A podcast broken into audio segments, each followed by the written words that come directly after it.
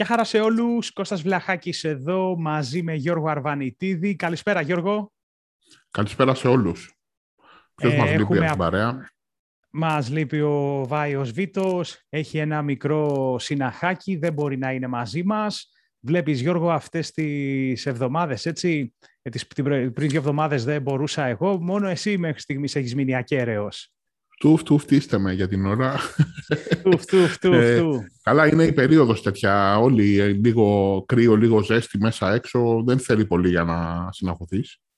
Δεν θέλει, είναι οπότε είναι ο Βάιος κρεβατωμένος, μας ε, βλέπει, μας παρακολουθεί. Περαστικά, Βάιε, θα λείψεις. Περαστικά. Μας στέλνει την αγάπη του. Ε, πάμε να ξεκινήσουμε ένατη εκπομπή Tech Podcast σήμερα 18 Νοεμβρίου 2021.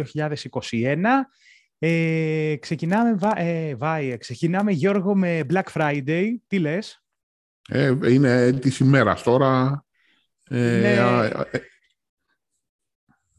είδαμε ότι σήμερα όλοι, θα, όλοι οι πιο πολλοί θα ξεκινήσουν σήμερα την Black Friday. Τώρα, την ώρα που θα βλέπουν οι φίλοι εδώ πέρα το podcast live, την ώρα που γίνεται η πρώτη προβολή, νομίζω θα έχουν και μια εικόνα από τις πρώτες προσφορές θα έχουν ξεκινήσει να σκάνει πρώτες προσφορές.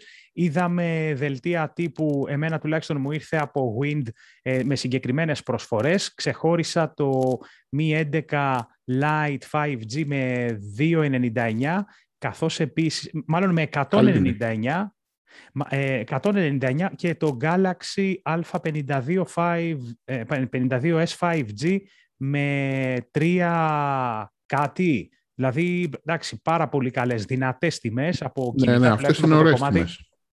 που παίζουμε. Ε, Κοτσόβολος, Media Markt έχουν στείλει δελτία τύπου, ξεκινάνε με τις πρώτες προσφορές σήμερα, λίγο παραπάνω από μία εβδομάδα νωρίτερα. Πέμπτη, 8 η ώρα, έχουν ξεκινήσει ήδη, όπως πολύ καλά είπες στις προσφορές που λένε. Και Γιώργο, ανυπομονώ να τις δω και εγώ όταν... Ε, είδα, είδα να ξέρεις εγώ και Είδα και newsletter, όχι δελτίο τύπου, από Public και πλαισιο για 8 η ώρα σήμερα. Άρα όλοι σήμερα, έτσι; Ε, μάλλον, οι, πιο μεγάλοι τέλος πάντων σήμερα.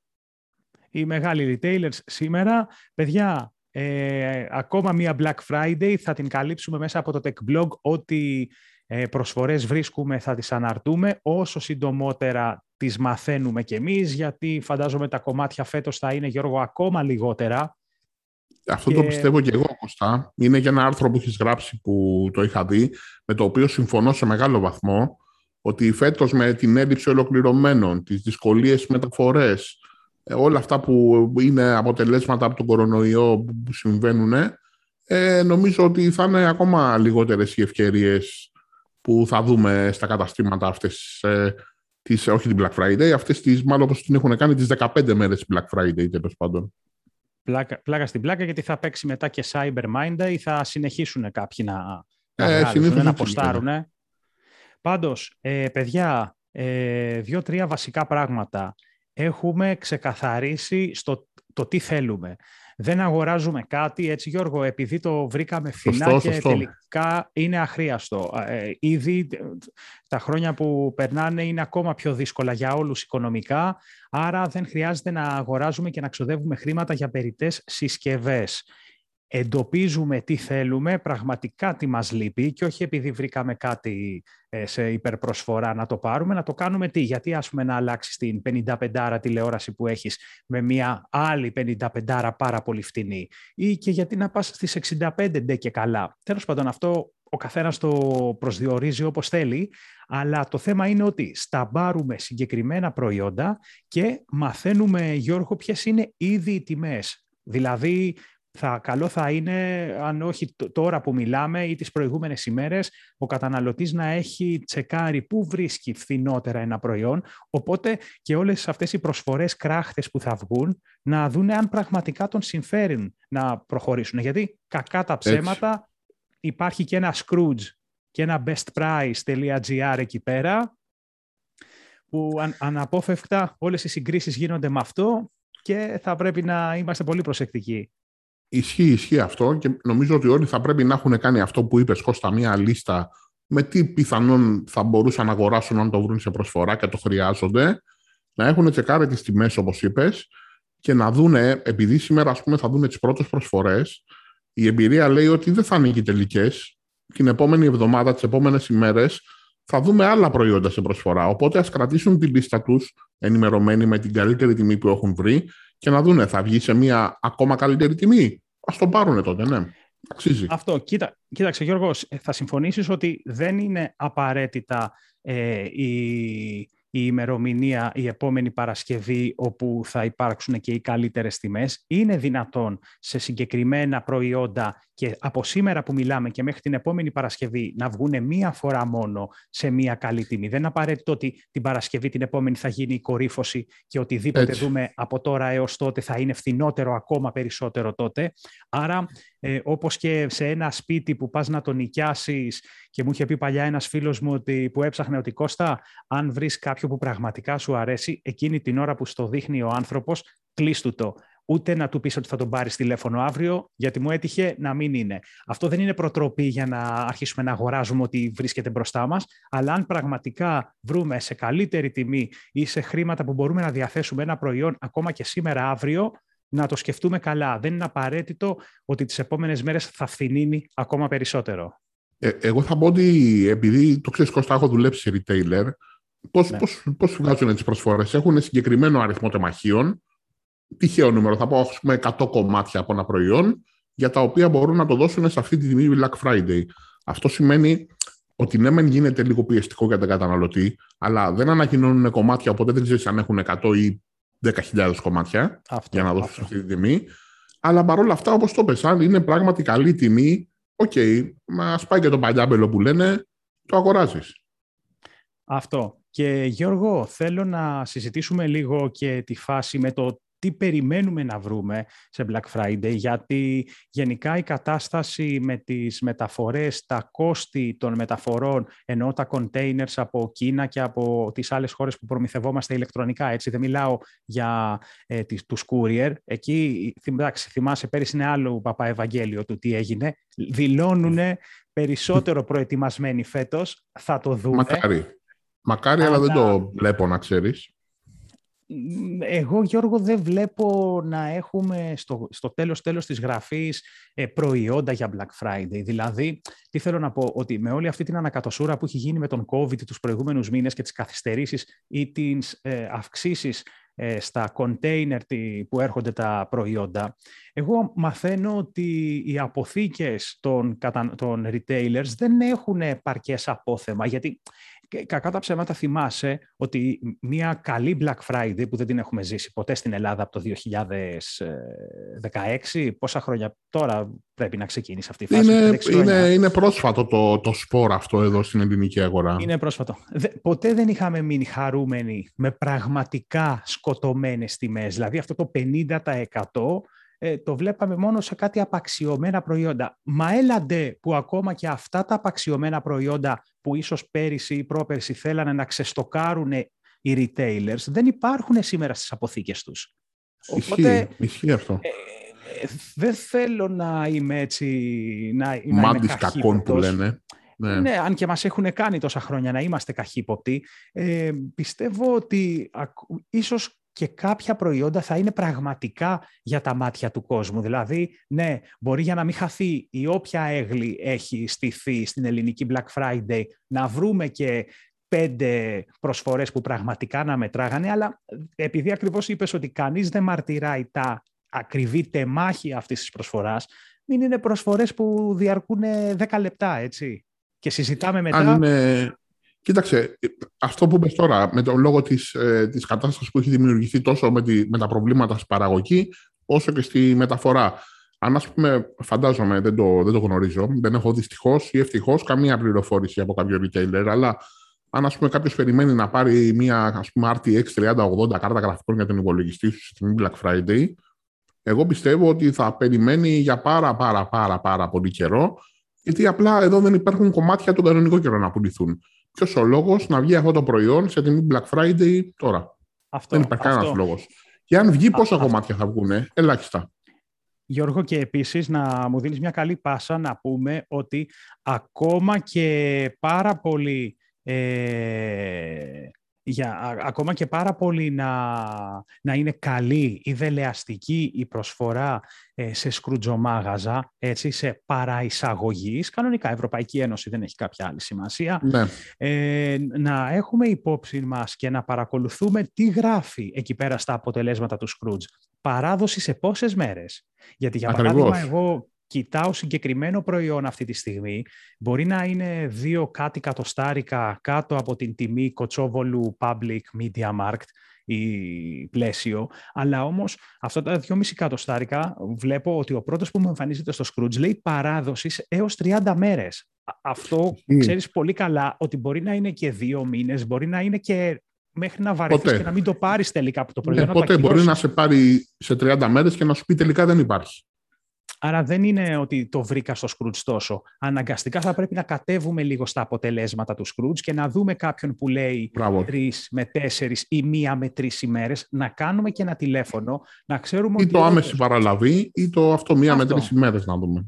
Έτσι, εγώ θα σου δηλαδή πω και εγώ εμπειρία όπου έβαλα μια παραγγελία σε ένα γνωστό κατάστημα, ε, όχι τόσο μεγάλη αλυσίδα, πιο μικρή, ε, ναι. το Σάββατο για ένα προϊόν που έλεγε ότι υπάρχει διαθεσιμότητα ε, μέχρι τώρα που μιλάμε, που έχουμε Πέμπτη, άρα μιλάμε για Δευτέρα, Τρίτη, Τετάρτη και η σημερινή μέρα τέταρτη εργάσιμη, από όταν έβαλα την ναι. παραγγελία, ε, ούτε απάντηση έχω πάρει. Σήμερα έστειλα mail, δεν μου απαντήσανε τίποτα τι γίνεται με την παραγγελία, είναι σε κατάσταση συγκεντρώνουμε το προϊόν σου. Πρέπει λοιπόν να δούμε και εμείς από πού ψωνίζουμε.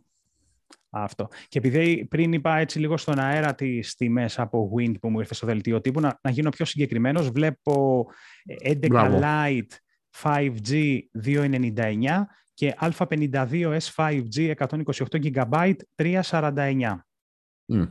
Ενδιαφέρουσες τιμές. Το, το 349 υπήρχε και τώρα που το θυμάμαι και πριν 10-15 μέρες 349 μαζί με δώρο κάποια true, true wireless ακουστικά Οπότε τώρα στο δίνει χωρίς τα true wireless και στο λέει Black Friday. Είναι, παιδιά, προσοχή. Πρέπει να έχεις στοχεύσει, να έχεις λοκάρει προϊόν και μετά να παίξεις. Ε, δεν σχεδιασμό, δεν πας έτσι υπόλοιπο που λέει στα γκάθια. Δεν πά. Γιώργο, τι έχεις βάλει κάποιο προϊόν ε, στο μάτι; Κοίταξε, να σου πω την αλήθεια όχι, γιατί έχω ψωνίσει το τελευταίο δίμηνο πραγματάκια από εδώ και από εκεί που ήθελα, αλλά αν δω κάτι όπως είπες και εσύ που το έχω στο πίσω μέρος του μυαλού μου ίσως για αγορά και το δώσω πραγματικά καλή τιμή, δηλαδή να πω, όχι, τόσο καλή τιμή, θα το πάρω. Αν το δω απλά αυτό που λες τώρα, ok, να πέφτει σε μια τιμή που το έχω ξαναδεί και τα λοιπά, δεν θα ασχοληθώ. Θα το πάρω όταν πραγματικά το χρειαστώ. Εγώ να σου πω ότι έχω λοκάρει προϊόν. Ε, θα, θα, λέγοντάς σου τι, τι είδος είναι, θα μου πεις ότι γερνάω, ότι μεγαλώνω, Oh. Λοιπόν, λοιπόν, ούτε κινητό είναι, ούτε κάμερα, ούτε action κάμερα, ούτε κάρτα γραφικών, ούτε monitor, ούτε καρέκλα ε, gaming που μαθαίνω ότι παιδιά η Octabit που φέρνει τις ε, ε, ANDA, πώς λέγονται οι gaming αυτές καρέκλες, ANDA. ANDA seat, αυτές λες. Μπράβο. Ναι, έμαθα σήμερα ότι από το Σάββατο που μεθαύριο ε, θα βγουν σε προσφορά μέσα από τον διανομέα Octabit ε, σε καλύτερες τιμές gaming καρέκλες της Anda. Οπότε... Να και ένα ωραίο tip. Να και μια πληροφορία, ναι. Ε, εγώ, Γιώργο, θα θέλω να πάρω μια κουζινομηχανή. ε, θα, φτιάχνω... θα φτιάχνεις κέικ και τέτοια; Για κέικ, ζύμες, ε, κρέμες, ε, χτύπημα για... Λοιπόν, θα σου πω κάτι. Έχω πάρει μια τέτοια δώρο στον πατέρα μου πριν τρία-τέσσερα χρόνια που την ήθελε και εκείνος και πρέπει να την έχει δουλέψει, αν όχι δύο φορές, μία. Μάρκα, μάρκα. Ε, νομίζω Τελόνκι ήταν, αν θυμάμαι καλά. Εγώ έχω στα μπάρι μία της Kenwood. Ω, πιο καλή αυτή. Και περιμένω τώρα να δω αν θα γίνει. Ε, να σου πω από τη μία σκεφτόμουν μήπως την παρήγγελνα τις προηγούμενες ημέρες, γιατί οι διαφορές από την επίσημη στη συγκεκριμένη κουζινομηχανή την, έχει, ας πούμε, την έχουν όλοι οι retailers 5,89 ακατέβατα. Και στο Scrooge, ακόμα και παράδοση σε μία με τρεις μέρες, τη βρίσκω 3,70 κάτι. Δηλαδή 220, 220 ευρώ κάτω. Και λέω ρε εσύ τώρα, εντάξει, θα περιμένω γιατί θέλω λίγο έτσι, στο κυνήγι της προσφοράς να, να το ζήσω λίγο μέσα από την κουζινομηχανή. Ε, είναι, είναι ωραίο, είναι ωραίο, είναι ωραία διαδικασία. Είναι ωραίο. Αλλά εσύ και τόση μεγάλη διαφορά περιμένεις να τη βγάλει τώρα retailer 2-2,5 εκατοστάρικα κάτω για να αξίζει να την πάρω από αυτόν; Δεν το βλέπω. Κοίτα, είναι πολλά η αλήθεια είναι. Αλλά ναι, κοίτα να δεις δεν χάνεις κάτι να περιμένεις αφού στο Scrooge παίζει έτσι κι αλλιώς τόσο χαμηλή τιμή. Αυτό, αυτό. Λοιπόν, Black Friday, παιδιά, stay tuned και από το Tech Blog θα βγάζουμε όλες τις προσφορές ε, ξεκίνησαν. Ό,τι νέο ανακαλύπτεται, ε, αφήνετε σχόλιο τόσο στο, στα βίντεο, εδώ πέρα στο βίντεο του podcast στο YouTube, όσο και στα σχετικά άρθρα στο Tech Blog, αλλά ξέρω ότι μας στέλνετε και email τα προηγούμενα χρόνια, inbox στα fan page με πράγματα που ανακαλύπτετε. Είστε ενθουσιασμένοι που τα ανακαλύπτετε πρώτοι και θέλετε να τα μοιραστείτε μαζί μας. Σας ευχαριστούμε πολύ. Στέλνετε λοιπόν αυτά τα tips για να ενημερώνουμε και εμείς ε, όσο πιο γρήγορα μπορούμε από τη στιγμή που τα βλέπουμε τον κόσμο για να πάρει έτσι κάποια προϊόντα τα οποία πραγματικά μπορεί να αξίζουν. Λοιπόν, καλή επιτυχία Εμένα, σε όλους τις καλές μου... αγορές. Ξέρεις τι μου έλειψε τώρα έτσι από την κουβέντα που κάναμε; Ο Βάιος, όπου είμαι σίγουρος ότι έχει κάτι στο μυαλό του, κάποιο tip, είτε για κάποια φωτογραφική μηχανή, είτε για κανένα drone εκεί που είναι μεγάλο fanboy και θα μας έλεγε, Ω, περιμένετε να δείτε αυτό. Κοίταξε, ευχόμαστε την επόμενη Πέμπτη που θα βγούμε πάλι πριν την κορύφωση της μεγάλης μαύρης Παρασκευής να έχει, τουλάχιστον να έχει ανακαλύψει κάποια πράγματα που συζητήθηκαν και θα τα καλύψει φυσικά και μέσα από το pttl.gr και αν έχει και κάτι της τελευταίας στιγμής να μας πει που την επόμενη Παρασκευή, η μέρα Black Friday, έχει κάποια πληροφορία για κάτι έτσι special. Μας λείπεις, Σβάιε, ε, σε περιμένουμε εδώ την επόμενη Πέμπτη. Δεν έχει τίποτα το παιδί, σπίτι του είναι τώρα έτσι, με τα πόδια σταυροπόδι και βλέπει τηλεόραση. Μην τρελαθούμε. Απλά έχει λίγο πυρετούλη. Τσάι ζεστό και τα λοιπά. Ε, πίνει λίγο πυρετούλη. Λοιπόν, και φεύγουμε μετά από την Black Friday. Πάμε να ξεκινήσουμε, Γιώργο, με την θεματολογία αυτής της εκπομπής. Σε πάω σε αυτοκίνητο αυτή Αγαπημένο θέμα αγαπημένο θέμα, τεχνολογία στο αυτοκίνητο. Την, ε, ε, καλύπτουμε αυτή την κατηγορία επαρκώς και με πολύ αγάπη εδώ και 5,5 χρόνια μέσα από την dedicated ιστοσελίδα autonomous.gr και πάμε έτσι ένα ωραίο θέμα που διάβασα αυτές τις μέρες στο Autonomous.gr ε, σχετικά με μια αναβάθμιση που θα δεχθεί ένα ε, αμυγός ηλεκτρικό μοντέλο του Saudi και συγκεκριμένα το e-tron 55. Και ξέρεις πόσο ενδιαφέρον είναι όταν ξέρεις, τα προηγούμενα χρόνια, ας πούμε, και μέχρι σήμερα έχουμε συζητήσει να μιλάμε για αναβαθμίσεις στα κινητά που βελτιώνουν επιμέρους ε, χαρακτηριστικά, όπως για παράδειγμα την κάμερα ή λίγο καλύτερη διαχείριση της ενέργειας για την μπαταρία ή προσθέτουν κάποια νέα feature κάποια έτσι update και βλέπεις εδώ πέρα ας πούμε ότι αυτό το, ε, σε, σε, σε τέσσερις τροχούς κινούμενη τεχνολογία, ένα αμυγός ηλεκτρικό αυτοκίνητο όπως το e-tron 55 της Audi, ας πούμε, θα δεχθεί μια over-the-air αναβάθμιση που θα του προσδώσει 50 ακόμα χιλιόμετρα αυτονομία. Δεν είναι έτσι κάτι πολύ διαφορετικό και ιδιαίτερο; Είναι. Ε, κα, καταρχήν ακούγεται έτσι περίεργα. Τα ακούς αυτό και λες τι γίνεται εδώ πέρα τώρα; Τι θα τι αναβάθμιση over the air και όλας δηλαδή δεν θα πάω καν στο συνεργείο; Αυτό, και θα κάνουν κάτι και αυτό θα κρατάει πιο πολλά χιλιόμετρα με την ίδια φόρτιση. Είναι, είναι ωραίο πράγμα η τεχνολογία και στα αυτοκίνητα. Βέβαια, εγώ θα πω και την ε, άλλη πλευρά. Ε, έχει κάποια αρνητικά αυτό, τα οποία θα τα, δούμε, θα τα βρούμε μπροστά μας, πιστεύω. Ναι. Οι εταιρείες, ε, όλες οι αυτοκινητοβιομηχανίες, όχι μόνο τώρα η Audi, οι οποίες ε, σχεδιάζουν ηλεκτρικά οχήματα, εκεί τους είναι πιο εύκολο να το κάνουν, τα έχουν σαν τεχνολογία αρκετά κλειστά. Δηλαδή, όπως βλέπουμε τώρα, ας πούμε, ένα software update μας δίνει ε, περισσότερα χιλιόμετρα. Με ένα άλλο software update, ας πούμε, θα μπορούσε να περιορίσει, λέω εγώ, την τελική ταχύτητα του αυτοκινήτου, χαμηλότερα, για να έχει μεγαλύτερη αυτονομία. Ε, αυτό λοιπόν οι, οι petrol heads, οι φίλοι, οι θερμοκέφαλοι των αυτοκινήτων, δεν τους πολύ αρέσει, γιατί στα αυτοκίνητα που έχουμε τώρα τα θερμικά, ξέρεις, πάνε, τα πειράζουν εκεί προγράμματα, τουρμπίνες, ε, φίλτρα, ξατμίσεις και τα κάνουν ό,τι θέλουν σε ένα τέτοιο αυτοκίνητο δεν έχεις δυνατότητα να πειράξεις κάτι. Είναι το πήρες, είναι όπως είναι. Τέλειωσε. Ισχύει αυτό που λες. Ε, όντως ε, δεν βρίσκεις εύκολα περάσματα για να κάνεις ε, μοντίφες ε, στο αυτοκίνητό σου πέραν από την εξωτερική εμφάνιση, εντάξει. Ναι, Αλλά, εντάξει, εκεί μπορείς. Ίσως όμως ε, ε, αργότερα στο μέλλον, έτσι, ας πούμε σε 10 χρόνια από τώρα, θα μπορούσε ίσως να έχει αναπτυχθεί μια τέτοια aftermarket αγορά. Ας πούμε και τώρα έχουμε τα τσιπάκια, Και τώρα έχουμε τα τσιπάκια που αλλάζεις τη χαρτογράφηση στον εγκέφαλο ενός αυτοκινήτου και ξεμπλοκάρει κάποια στοιχεία, τσιμπάει λίγο καλύτερη επιτάχυνση, π.χ. ή τελική. Μιλάμε ναι. για petrol heads που λες και εσύ. Δεν ξέρεις κάτι σε πιο εξελιγμένο, ίσως πιο ακριβό, πιο δυσέβρετο. Θα μπορούσε να υπάρχει κάποια τέτοια, κάποιο τέτοιο πείραγμα το, ή Το πιστεύω και εγώ ότι θα είναι κάποιος που θα είναι petrol και ταυτόχρονα και γκατζετάκια σαν και εμάς, ε, όπου θα έχει και τις γνώσεις και θα πει «ΟΚ, φέρε μου εδώ το λογισμικό ας πούμε του Audi που λέμε τώρα. Μου δίνει 50 χιλιόμετρα η Audi, θα το πειράξω εγώ να βγάλει 60 παραπάνω». Είναι, είναι πολύ πιθανό να συμβεί, να δούμε και μια τέτοια αγορά. Πάντως είναι πολύ ωραίο, πολύ ωραίο το ενδιαφέρον αυτό, ε, ότι μιλάμε εδώ και κάμποσα χρόνια για αναβαθμίσεις στο software του αυτοκινήτου ε, και όχι μόνο σε επίπεδο αν θα πάρει Android Auto οι φωνητικές εντολές στα ελληνικά. Ναι, ναι, όχι, που επηρεάζει καθαρά το, το αυτοκίνητο σαν, ε, σαν μηχάνημα. Σαν ε, μηχάνημα που κινείται στον δρόμο, ας πούμε, όχι για τις λειτουργίες connectivity που, έχει, που είναι περιφερειακές του αυτοκινήτου. Και, και ξέρεις κάτι, αυτό που είπες πριν, κλειστό λογισμικό, πόσο με πληγώνει ε, αυτό το κλείσιμο που έχουν κάνει οι κατασκευαστές ε, στις τηλεοράσεις, Ρεσί.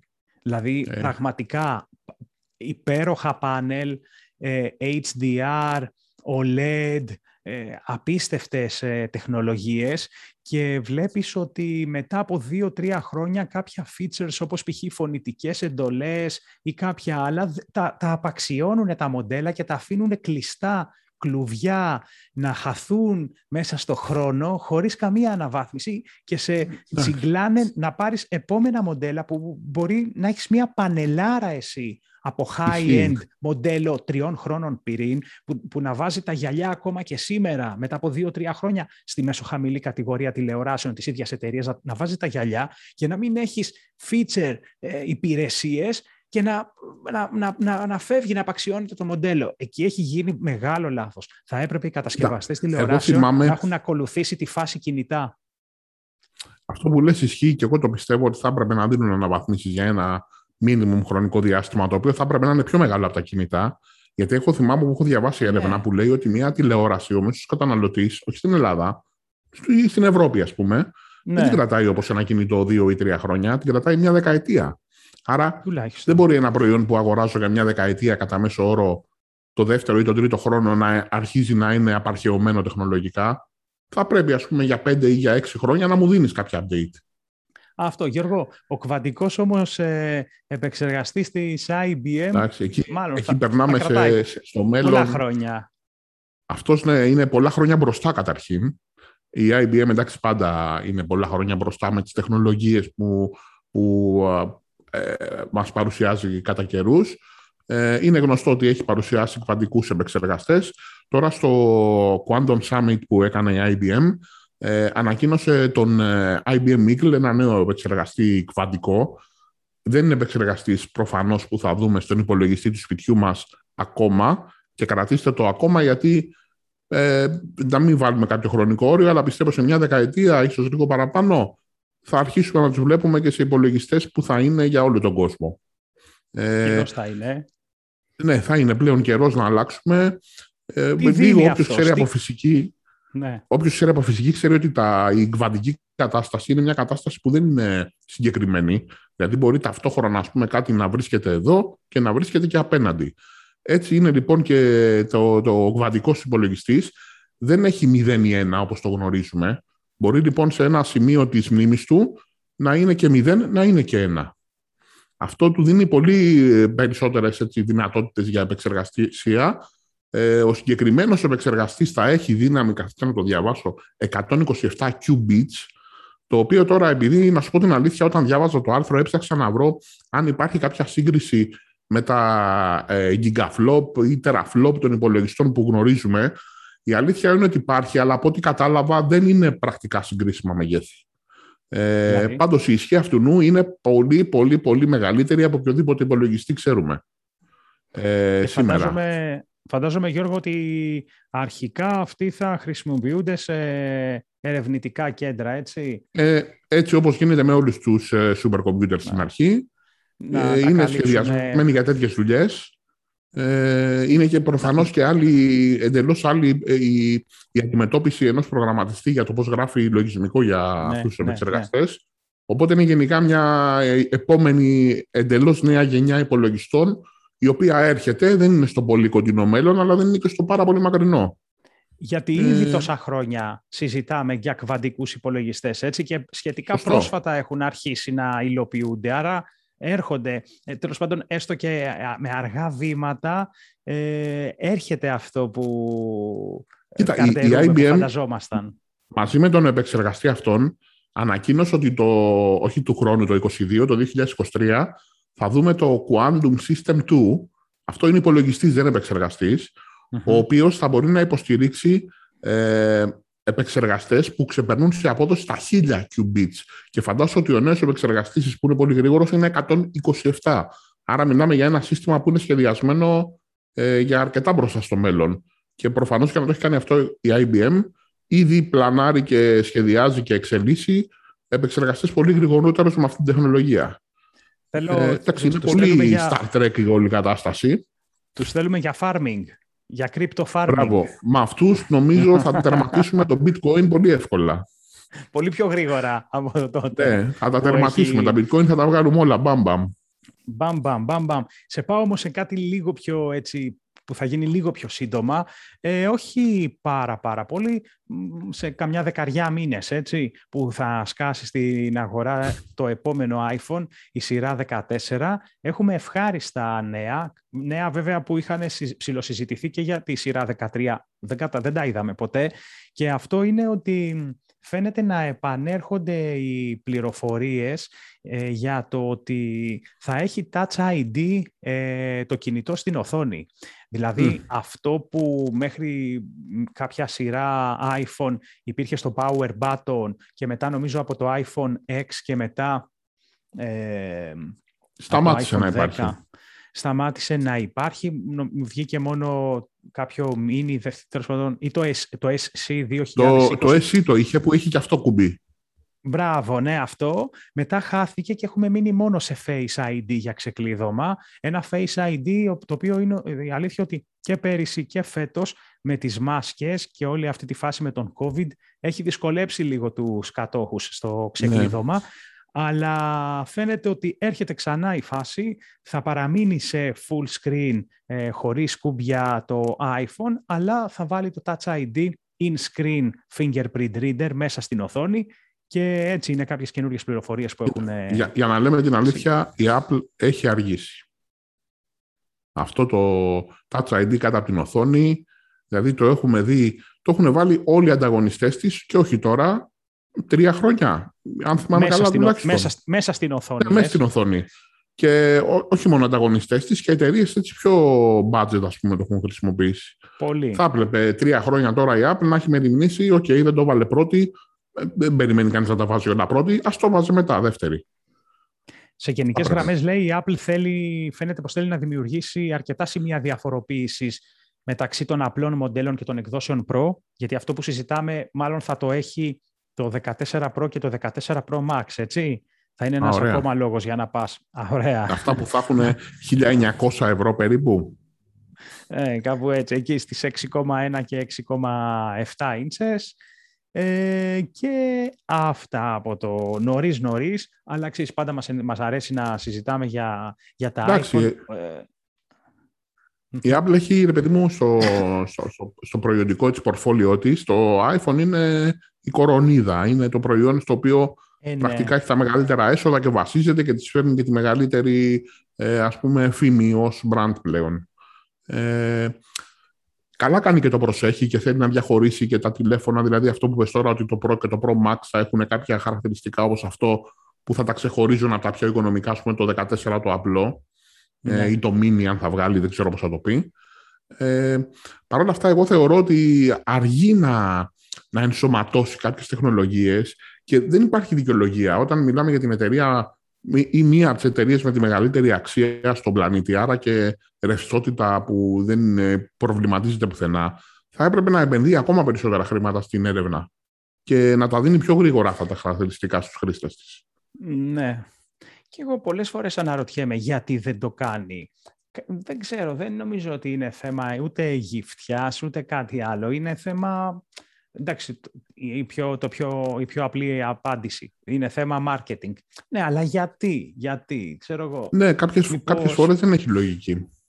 Δίνει λίγο-λίγο το, το τυράκι, το, το δίνει λίγο-λίγο. Αλλά φαίνεται, Γιώργο, και με το Touch ID μέσα στην οθόνη, αλλά και γενικά που συνηθίζουμε να λέμε τα τελευταία χρόνια ότι κάθε διετία υπάρχει έτσι κάποια σημαντική αλλαγή από μοντέλο σε μοντέλο ναι. iPhone. Φαίνεται ότι από το 12 στο 14 ε, αρχίζει ας πούμε, και να διακρίνεται ότι μπορεί να αξίζει μετάβαση του χρόνου. Θα μένει να το ναι. δούμε. Γιατί ξέρεις, πολλοί από το 12 στο 13 το σκέφτηκαν.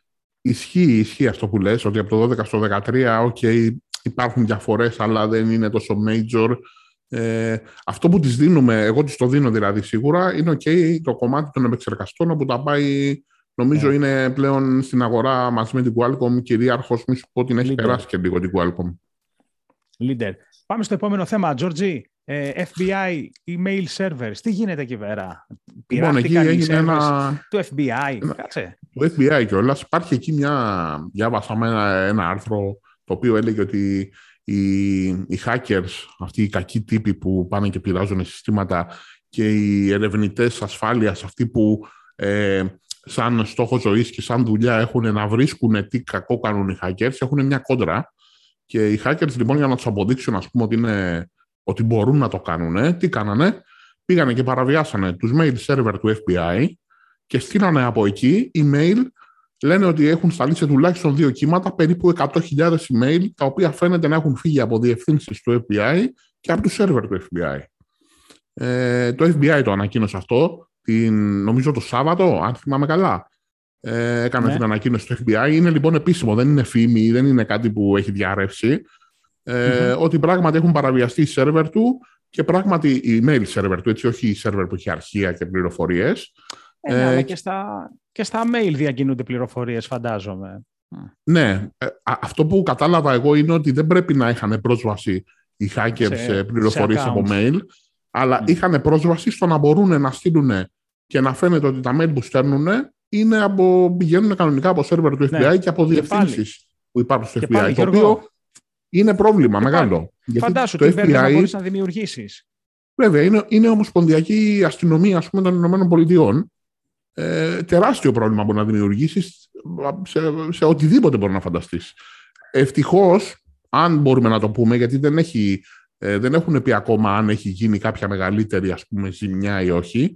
Αυτό που καταλαβαίνω, επειδή δεν έχουν βγάλει και από το Σάββατο κάποια νεότερη ανακοίνωση, είναι ότι απλά ήταν μια επίδειξη ισχύως και το κάνανε χωρίς να είχαν κάποιο στόχο κακόβουλο, ας πούμε. Ναι, ναι, ναι. ναι. Ε, αυτό είναι το μόνο ίσως... θετικό πιθανόν στην όλη υπόθεση. Ναι, ίσως να τους ε, επιστήσουν την προσοχή και να τους πούνε «Παιδιά, ό,τι κλειδώνει, ξεκλειδώνει, ε, κάντε καλύτερα τα μέτρα ασφάλειας στον email server σας, γιατί ξέρετε ναι. κάτι, μπορούμε να τους ε, κάνουμε explore». Μπήκαμε ένα Σάββατο πρωί και κάναμε πάρτι.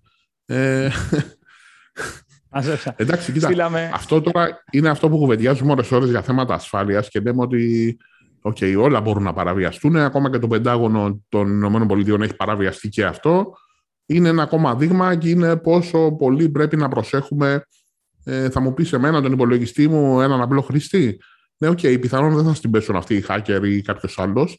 Αλλά επειδή ποτέ δεν ξέρεις τι γίνεται, πρέπει να προσέξεις εσύ για να μειώσεις, όχι να αποκλείσεις, να μειώσεις πιθανότητες να πέσει θύμα από κάτι τέτοιο το οποίο μπορεί να να σου κοστίσει ακόμα και σε χρήμα, αν δεν ξέρεις τι γίνεται. Συμβαίνει, συμβαίνει και στις καλύτερες οικογένειες και μπορεί να συμβεί στον οποιονδήποτε, όσο προσεκτικός κι αν είναι. Όμως συνεχίζουμε να είμαστε προσεκτικοί για να μειώσουμε αυτές τις πιθανότητες όσο γίνεται. Σωστό. Σε, Γιώργο μου, σε πάω σε ένα επόμενο θέμα, σε πάω σε μια μαύρη λίστα. Ε, Εκεί στις Ηνωμένες Πολιτείες κι αυτή. Ε, συνεχίζει να είναι στις Ηνωμένες Πολιτείες. Ε, διαβάσαμε στο ειδησιογραφικό πρακτορείο Reuters ότι η Huawei και ZTE παραμένουν στη μαύρη λίστα των ΗΠΑ με την κυβέρνηση Biden να συνεχίζει να θεωρεί, να, να συνεχίζει μάλλον την αυστηρή πολιτική της χώρας απέναντι στα προϊόντα των Huawei και ZTE. Η Αμερική συνεχίζει να θεωρεί ως απειλή για την εθνική της ασφάλεια τη χρήση των συστημάτων των δύο εταιριών για τα δίκτυα κινητής τηλεφωνίας και με νέα νομοθεσία που αν θυμάσαι Γιώργο επί Τραμπ που ξεκίνησε αυτή η φάση με τη Huawei, θυμάσαι ότι πολλοί ευχόμασταν, εύχονταν και ευχόμασταν να, με κάποια αλλαγή προέδρου, όπως και ήρθε ο Biden, ναι. γιατί έφυγε ας πούμε ο τρελός, ε, πώς λένε, ε, ο τρελός Τραμπ ας πούμε, θα έφευγε και η λίστα τελικά φαίνεται ότι είναι πολύ βαθύτερο από μια απόφαση ενός ναι. Ε, να πω την αλήθεια, και εγώ το πίστευα ότι ήταν γραμμή Τραμπ αυτό, αλλά αποδεικνύεται ότι δεν είναι γραμμή Τραμπ, είναι προφανώς γραμμή ε, των Ηνωμένων Πολιτειών γενικότερα, γιατί και οι δύο πρόεδροι δεν είναι καν του ίδιου κόμματος. Ο ένας ήταν Ρεπουμπλικάνος, ο άλλος Δημοκρατικός, άρα είναι γενικότερη η γραμμή που υπάρχει Αυτό. για τις ε, κινέζικες εταιρείες και το ότι τις βάζουν στη μαύρη λίστα και ότι τους κάνουν τη ζωή δύσκολη ε, τώρα, ε, δικαίως ή αδίκως, οι εταιρείες λένε αδίκως, οι Ηνωμένες Πολιτείες λένε ότι έχουν στοιχεία. Δεν τα έχουμε δει, δεν παίζει ρόλο όμως αυτό. Ναι. Ε, είναι μεγάλο πρόβλημα για τις εταιρείες σε πρώτη φάση. Και σε δεύτερη φάση τώρα αυτό τραβάει καιρό, τραβάει πλέον πόσο είναι, τρίτη χρονιά φέτος; Ναι, γίνεται ναι, αυτό; Ναι, τρίτη και, τρίτη και ε, άρα θα πρέπει να το θεωρούμε ως ε, ότι δεν πρόκειται να αλλάξει. Μπορεί να γίνει και χειρότερο. Δηλαδή, μην δούμε και άλλες εταιρείες σε αυτή την πίστα. Ε, ναι, ναι. Με τη νέα νομοθεσία απαγορεύεται πλέον η εγκατάσταση εξοπλισμού ε, από αυτές τις δύο εταιρείες στα αμερικάνικα δίκτυα κινητής τηλεφωνίας, στοιχείο που πιστοποιεί ότι η νέα κυβέρνηση αυστηριοποιεί περαιτέρω το πλαίσιο για αυτές τις εταιρείες. Η Κίνα από την πλευρά της μιλά για κατάχρηση εξουσίας από την πλευρά της αμερικανικής κυβέρνησης. Πάντως ε, δεν, δεν φαίνεται να αλλάζει κάτι. Μαθαίνω βέβαια, διαβάζουμε ότι και η Huawei πάει να κάνει τα δικά της βήματα και να ξεγλιστρήσει ε, δίνοντας ε, αυτή τεχνογνωσία για επεξεργαστές σε κάποιους άλλους ε, Ναι, το, το διάβασα και εγώ αυτή την είδηση. Είναι ενδιαφέρουσα. Είναι βασικά ένας yeah. τρόπος να βγάλει κάπως χρήματα και αυτή η εταιρεία από αυτή τη χασούρα που έχει από μια τεράστια αγορά. Και είμαστε μια ευχάριστη ε, τεχνολογική yeah, είμαστε... οικογένεια. αυτό δεν είναι, δεν είναι μόνο τεχνολογικό κομμάτι. Είναι μέρος του, του εμπορικού κηρυγμένου θες ακήρυκτου πολέμου που υπάρχει μεταξύ των δύο δυνάμεων των, των ΗΠΑ και της Κίνας και την πληρώνουν αυτές οι εταιρείες θα μου πεις τώρα αδίκω ή δικαίως, το είπα και πριν, δεν το ξέρει κανείς αν είναι αδίκω ή δικαίως. Είναι mm. πάντως κομμάτι του. Οι Ηνωμένες Πολιτείες μπορούν να χτυπήσουν έτσι, οι Κινέζοι μπορούν να χτυπήσουν αλλιώς και το κάνει ο καθένας όπως μπορεί. Εμπορικός πόλεμος. Και η αλήθεια είναι, Γιώργο, ότι καλά ε, φαίνεται ότι ε, κάνουν οι Αμερικάνοι να φοβούνται, γιατί το έχουμε συζητήσει και, κατη, και κατηδίαν εμείς οι δύο, ε, ότι ναι. φαίνεται ότι ήταν πραγματικά ε, πολύ μπροστά σε επίπεδο 5G και ρεών οι Κινέζοι. Και φοβήθηκαν σε ένα βαθμό και οι Αμερικάνοι. Σου λέει, όχ, άμα όλο το δίκτυο 5G, τώρα που αυτά τα χρόνια γίνονται οι αναβαθμίσεις, ε, ο εξοπλισμός είναι κινέζικος και χρήμα άπειρο θα πάει προς την Κίνα και θα την ισχυροποιήσει σαν χώρα, αλλά αυτοί πατάνε και στο ότι μπορεί αυτό ακριβώς που λένε ε, μέσα από τα συστήματα να έχουν backdoor οι Κινέζοι και να τους παρακολουθούν. Άβυσος, πάντως η αλήθεια είναι, ότι ήταν μπροστά οι Κινέζοι. Δηλαδή, Ισχύει. Ε, Ericsson, Nokia, αυτό είναι και, τρόπος... και τέτοια... Αυτό είναι και ένας ναι. τρόπος να φρενάρουν ε, την ανάπτυξη των δικτύων 5G παγκοσμίως, δηλαδή όταν λέω να τη φρενάρουν, πώς αντί ας πούμε, να ελοποιηθούν τυχαία αυτό το εξάμεινο, να ενοποιηθούν σε 5-6 εξάμεινα αργότερα. Ναι. Το οποίο, επειδή οι Ηνωμένες Πολιτείες ήταν λίγο πίσω, με αυτόν τον τρόπο κερδίζανε λίγο χρόνο στο να μην μείνουν πίσω στην ε, ανάπτυξη δικτύων 5G, που είναι σε τόσο προηγμένες χώρες, είναι μια πολύ κρίσιμη υποδομή το 5G αυτή τη στιγμή. Αυτό, αυτό ακριβώς. Γιώργο, θα με πας κλείνοντας την εκπομπή ε, στο επόμενο θέμα που έχει σχέση σε κάτι ακόμα που η Apple έχει μείνει πίσω; Εντάξει, σε εισαγωγικά. Δεν έχει μείνει ε, πίσω, κάνει το αγνοεί απλά επιδεικτικά. ε, ένας φοιτητής λοιπόν ε, σε ένα πανεπιστήμιο, κάτσε να δω αν τον έχω εδώ, τον λένε Ken Pillonel το φοιτητή, είναι φοιτητής ναι, ρομποτικής. Ναι. Κάθισε λοιπόν, πήρε ένα ε, iPhone 10, το γνωστό το iPhone X, το 64 και το άνοιξε, του έβγαλε τα σωθικά έξω, του έβγαλε τη Lightning Port που έχει η Apple και ενσωμάτωσε πάρα πολύ ωραία, όπως έχω δει στις φωτογραφίες, σαν εργοστασιακή, ναι. μία ε, θύρα USB Type-C. Ε, αυτό το, η οποία είναι λειτουργική. Δηλαδή μπορεί και φορτίζει, έχει επικοινωνία δεδομένων του τηλέφωνο από εκεί κανονικά. Το έβαλε λοιπόν αυτό το τηλέφωνο στο eBay και μέσα σε μια εβδομάδα κατάφερε και το πούλησε για 86.000 και ένα δολάρια. Νομίζω ήταν η δουλίτσα που έκανε που άπεφερε ένα καλό κέρδος. Αυτό. Και ουσιαστικά καταγράφεται σαν το, σαν το πρώτο iPhone με θύρα ναι. USB Type-C.